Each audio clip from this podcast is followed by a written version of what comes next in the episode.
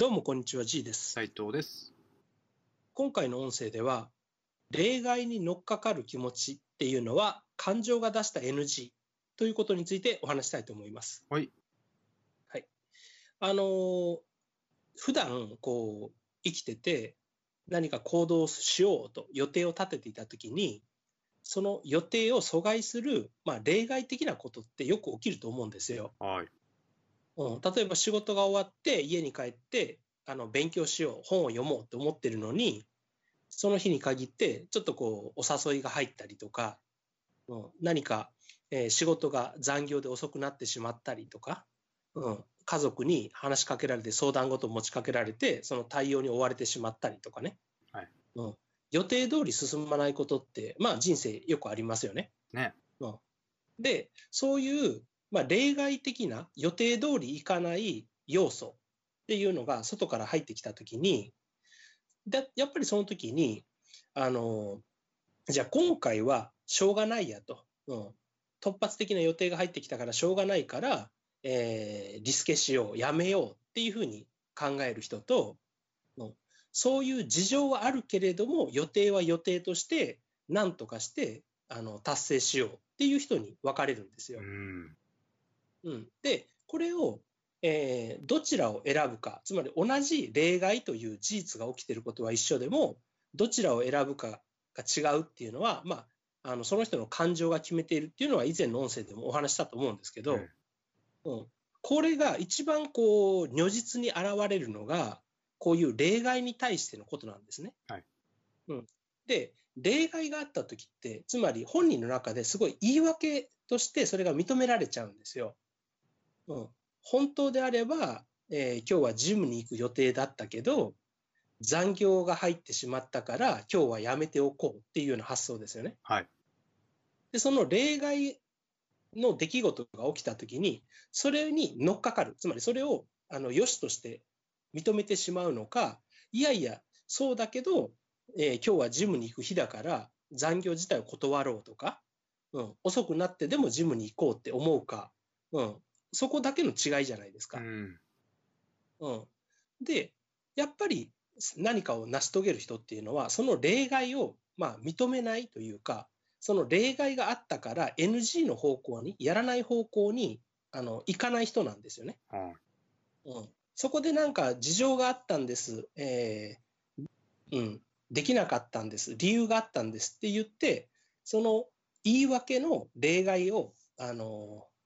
まあ、認めてしまうというか、それに乗っかかってしまう人間っていうのは、やっぱり行動も遅いし、いつまでたっても何もできないんですよ。うん。で、普段私がいろいろコンサルとか個人コンサルとかしてて思うのは、こうこちらが出した課題とか提出物に対して、やはりですね、最初はみんな予定通り出してくるんですよ。うん。でも、こう何週間とか何ヶ月か経ってくると、いやいや、今回実はこういったことが、トラブルが起きましてとか何かありまして、だからできなかったんですっていうふうに言い出す人がだんだん増えてくるんですねう。ん。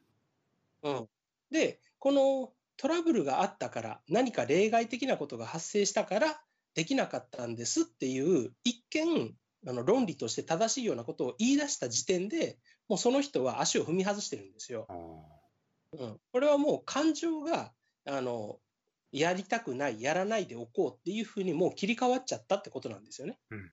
うんやるかやらないかは感情がもう考えるよりも前に結論を出しているというのはいつも言ってますけど、うん、この感情っていうのは結構簡単に切り替わるんですよ。うん。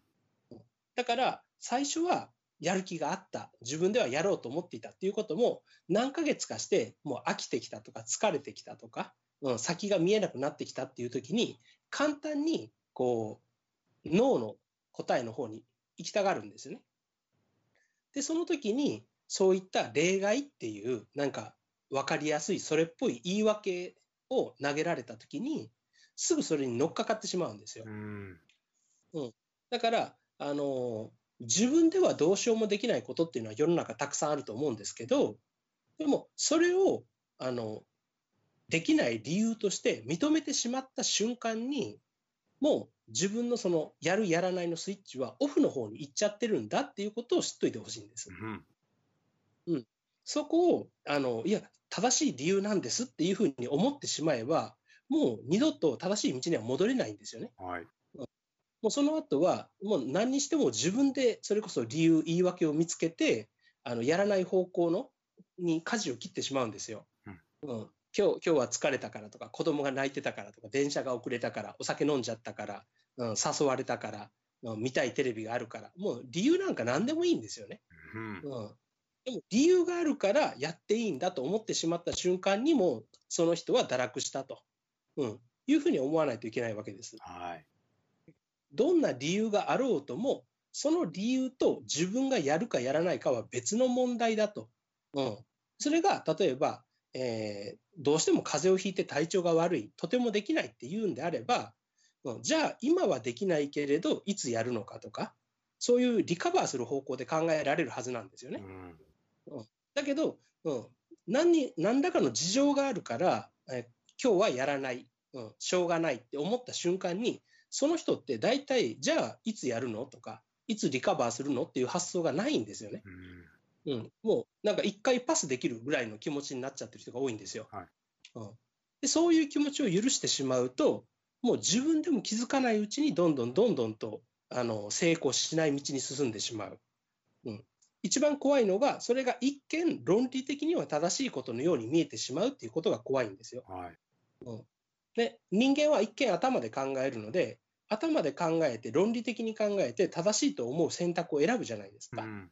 うんでもそれがもう全て間違ってるっていうことは本当に恐ろしいことなんですよね。はい。